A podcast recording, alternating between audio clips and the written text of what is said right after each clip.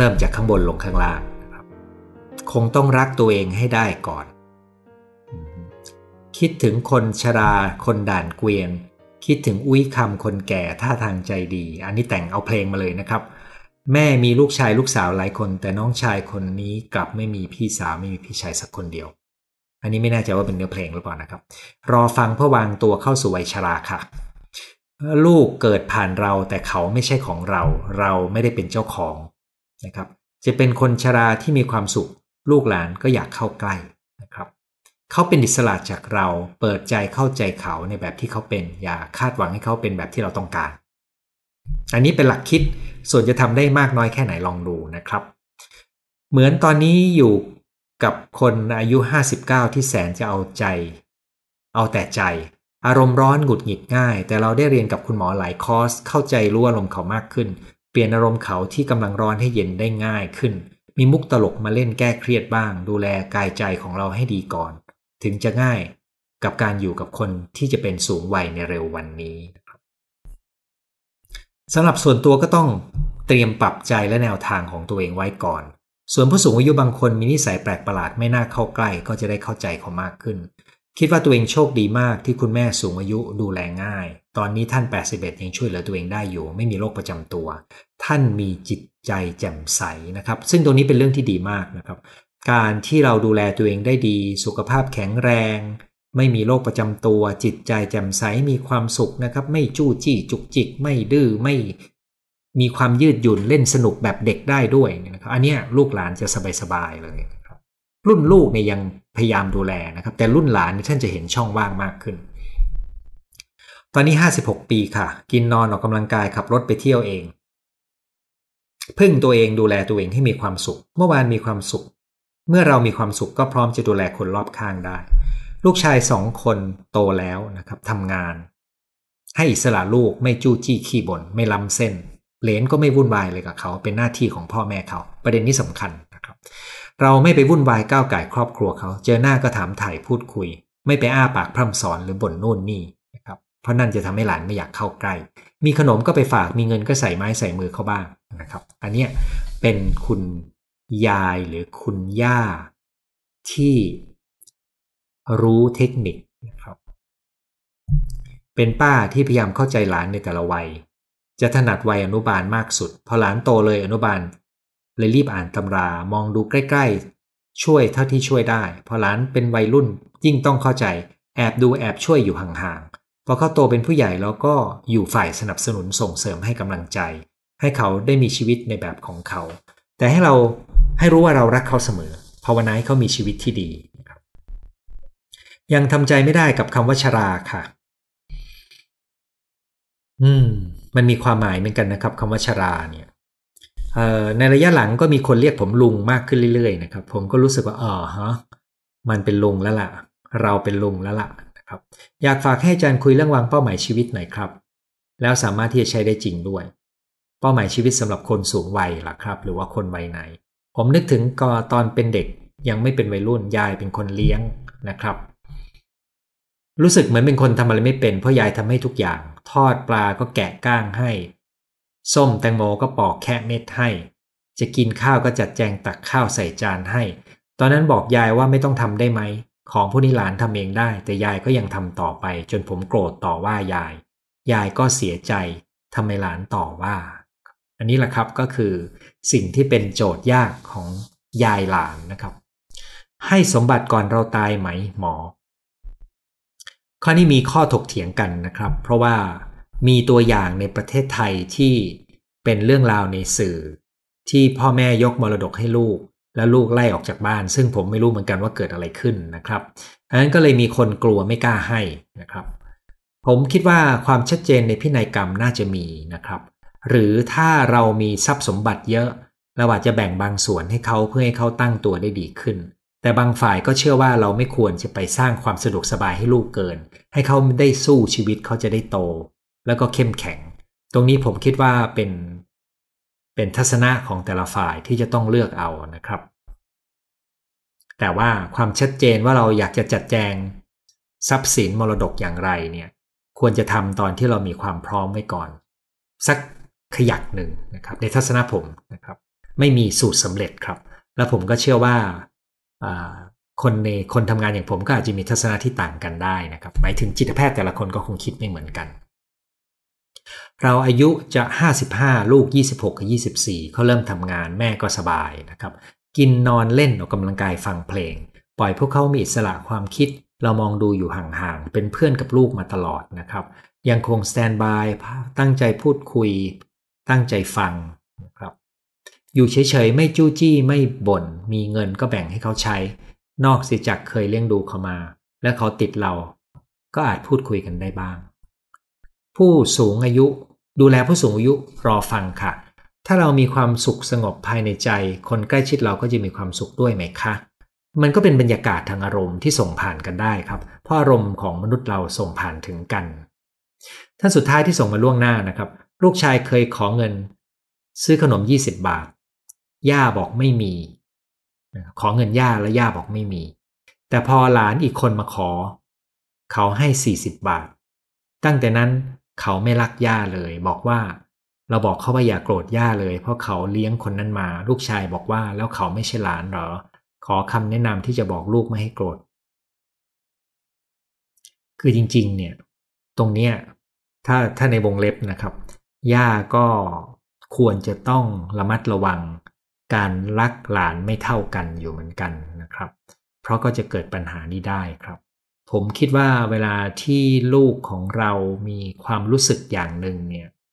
อย่างแรกก็คือ เราอย่าไปห้ามความรู้สึกเขา แต่เราให้เราเข้าใจความรู้สึกเขา เขาเนี่ยบอกว่าเขาโกรธย่า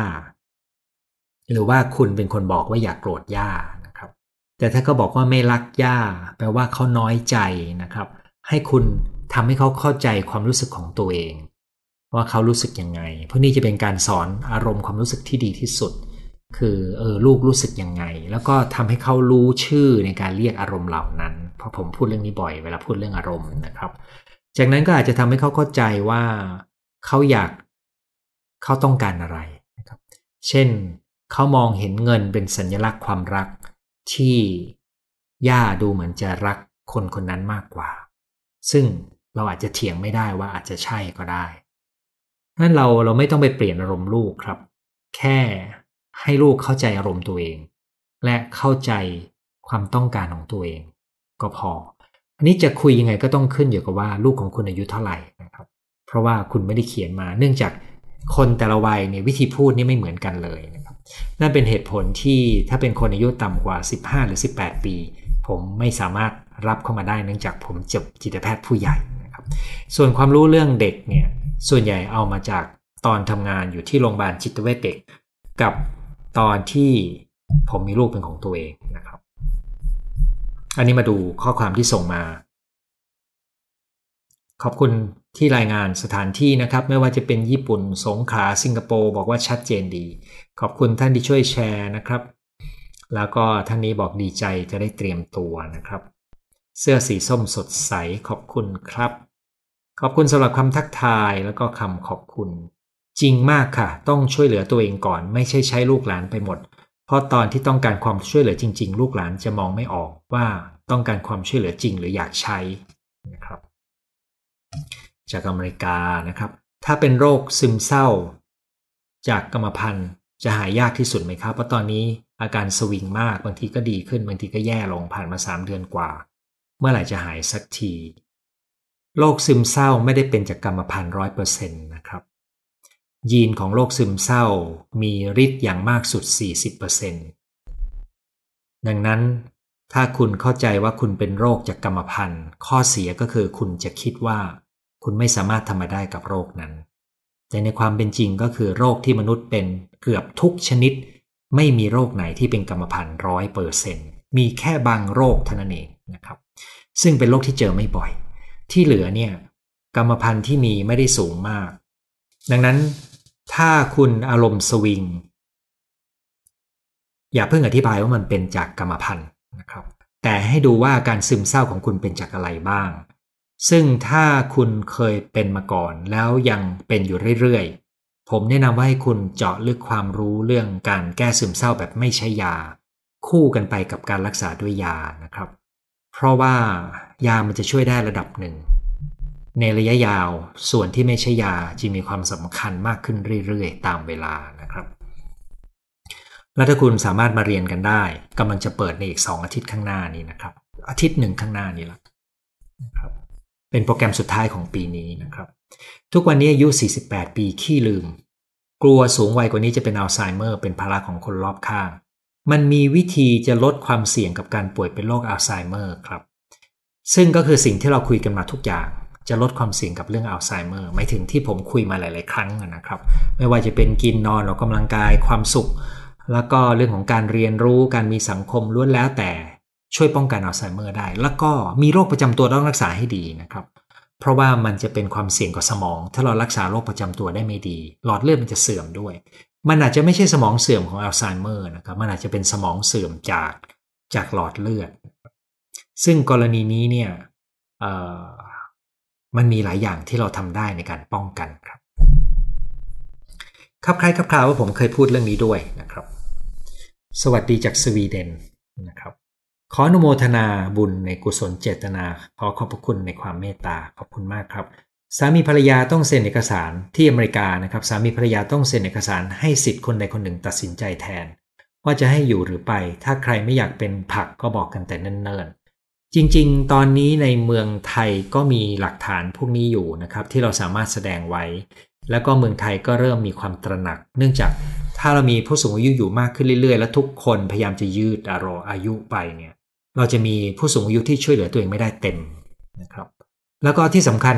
ยืดชีวิตมันไม่ได้ช่วยอะไรให้ดีขึ้นนอกจากทรมานนานขึ้น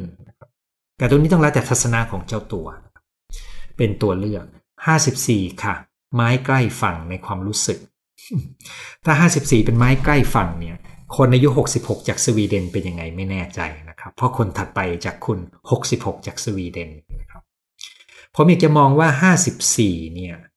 ถ้าคุณดูแลสุขภาพไม่ดี มันอาจจะรู้สึกเหนื่อยล้านะครับ หรือถ้างานยังมีล้นมืออยู่ คุณอาจจะรู้สึกเหนื่อย แต่ถ้าเมื่อไรก็ตามที่คุณมีเวลาดูแลตัวเองนะครับ คุณจะกลับมารู้สึกดีได้ มีพลังได้ครับไปหลายเป็นเป็นสิบปีได้นะครับป้าอายุ 91 กลัวตายมาก ลูกเป็นผู้ดูแลไม่รู้จะจัดการลมท่านยังไง คุยมาทุกวิธีแล้วลำบากเลยครับ เพราะว่ามันเป็นเรื่องที่เขาไม่รู้ว่าปัญหาอยู่ที่ในใจเขานะครับ แล้วเขาก็ยังยึดติดกับตรงนั้นมาก ๆ ถ้าเขามีคนที่เขาศรัทธา อาจจะช่วยเขาได้ ผมคิดว่าศาสนาเป็นทางออกที่ดีมากนะครับ ไม่ว่าเขาจะนับถือศาสนาอะไรก็ตาม จะบอกลูกเสมอว่า we are different generation friend ทำได้ลูกจะคุยกับเราได้ทุกเรื่องความจำเสื่อมในสูงวัย 63 เกิดเร็วไปไหม ช่วยแนะนำวิธีแก้ไข สมัยก่อนเขาจะแบ่งเส้นสมมุติว่าเกิดก่อน 60 กับเกิดหลัง 60 ปัจจุบันเขาพบว่ามันไม่ต่างกัน เขาใช้คำว่าสมองเสื่อม สมองเสื่อมนี่เกิดได้จากกรณีของอัลไซเมอร์ก็ได้ หรือหลอดเลือดก็ได้ ดังนั้นอายุ 40 ก็สมองเสื่อมได้ ถ้าหลอดเลือดในสมองเกิดมีปัญหานะครับดังนั้น 63 ไม่เรียกว่าเร็วไป แต่ก็เรียกว่าเร็วนะครับแม่ 68อารวาสทุกครั้งที่เห็นหลานทำนั่นนี่ ต้องแอบทำเอาบ้านจึงสงบ ไม่แน่ใจว่าหลานทำอะไรถึงอารวาสนะครับ แปลก น่าจะต้องประเมินว่ามันมีความหมายยังไงสำหรับเขานะครับ เช่น บางคนจะระแวง ถ้าเป็นระแวงมันเป็นอาการทางจิตนะครับ ซึ่งทำให้ดีขึ้นได้ รักษาได้ในระดับหนึ่งคำพูดของลูกสะท้อนการกระทำของเรา เราคิดว่าเราทำด้วยความหวังดี แต่เขาบอกว่าชอบบังคับทำให้เรากลับมาทบทวนและยอมรับความคิดเห็นของลูก ชอบสีผมคุณหมอมากทำเหมือนไฮไลท์ในวัยรุ่นนะครับ ก็ยังไม่เคยทำอะไรกับมันนะครับ มันเป็นอย่างนั้นของมัน ขอบคุณครับเขาว่าปู่ย่าตายายจะรักหลานมากกว่าลูกจริงไหม ถ้าจริงเพราะอะไร คือตอนมีลูกเนี่ย คนยังวุ่นอยู่ครับ ไม่เคยมีเวลา แต่พอแก่ตัวลงเนี่ย มันมีความว่าง แล้วมันได้เห็นชีวิตมาเยอะ ใจมันก็ไม่ได้วิ่งพุ่งไปข้างหน้าเหมือนตอนอายุ 40-30 นะครับ ถ้ามันก็เกิดความรักหลาน เพราะว่าเด็กมันมีมีเสน่ห์ของมันนะครับผมผมก็เห็นอยู่ครับว่ารุ่นปู่ย่าตายายมีแนวโน้มจะตามใจหลานมากกว่า ซึ่งเป็นข้อเสียนะครับ แล้วก็บ้านไหนที่มีปู่ย่าตายายมาตามใจแล้วลูกไม่สามารถที่จะวางวินัยให้หลานได้เนี่ยบ้านนั้นหลานมีปัญหาครับ อันนี้เจอมาหลายบ้านแล้วนั้นผู้สูงอายุจะต้องไม่ไปก้าวไก่การเลี้ยงลูก ของลูกตัวเอง ต้องปล่อยเขาเรื่องมรดกหากเป็นที่ดินมีทางออกที่ดีคือจดทะเบียนโอนกรรมสิทธิ์ให้ลูกหลาน แต่จดทะเบียนสิทธิ์เก็บกินตลอดชีวิต ซึ่งจะมีผลตามกฎหมายคือลูกหลานสามารถจำหน่าย จ่ายโอนได้ แต่เรายังมีสิทธิ์อยู่อาศัยทำกินได้จนตาย ซึ่งในความเป็นจริงก็คงหาคนซื้อได้ยากมาก ขอบคุณสำหรับข้อคิดทางกฎหมายนะครับ ขอบคุณคุณหมอฟังทุกครั้งสวัสดีจากนอร์เวย์รุ่นใหม่อย่างไรให้สูงวัย รักครับอ๋อเด็กรุ่นใหม่ทำไงให้สูงวัยรัก ไม่ค่อยอยากตามใจพวกผู้ใหญ่ในบ้านเลย ชอบเหลิงเพราะไม่ตามใจไม่เข้าข้าง ถูกว่าตามถูกผิดว่าตามผิด ก็มาน้อยใจ รู้สึกไม่สบายใจเลยครับทำได้แค่เลือกทางใดทางหนึ่งแล้วได้อย่างเสียอย่างหรือเปล่า แล้วเลือกได้ไม่อยากสร้างภาพเป็นคนอ่อมน้อม ชอบแบบตรงๆ โดยเฉพาะกับคนที่เราไม่เคยถูกโลกด้วย เข้าใจว่าถูกฉลกนะครับ ไม่อยากเจอหน้า คือคุณกำลังพูดว่าคุณไม่ค่อยถูกใจผู้ใหญ่ในบ้าน เพราะเขาคาดหวังว่าเราจะต้องตามใจเขา เอาใจเขาพอเราไม่ทำเขาก็น้อยใจ แล้วทำให้เราไม่สบายใจนะครับ ตรงนี้ก็เป็นโจทย์ เพราะว่าถ้าผู้สูงอายุ มีความขี้น้อยใจ มันบ่งบอกถึงสภาวะจิตใจของเขา ซึ่งก็จะทำให้ลูกหลานที่อยู่ด้วยอยู่ด้วยลำบากหน่อยหนึ่งนะครับ อันนี้ก็เป็นตัวอย่างสะท้อนที่ทำให้เห็นว่าผู้สูงอายุจะต้องจะต้องพัฒนาจิตใจตัวเองต่อ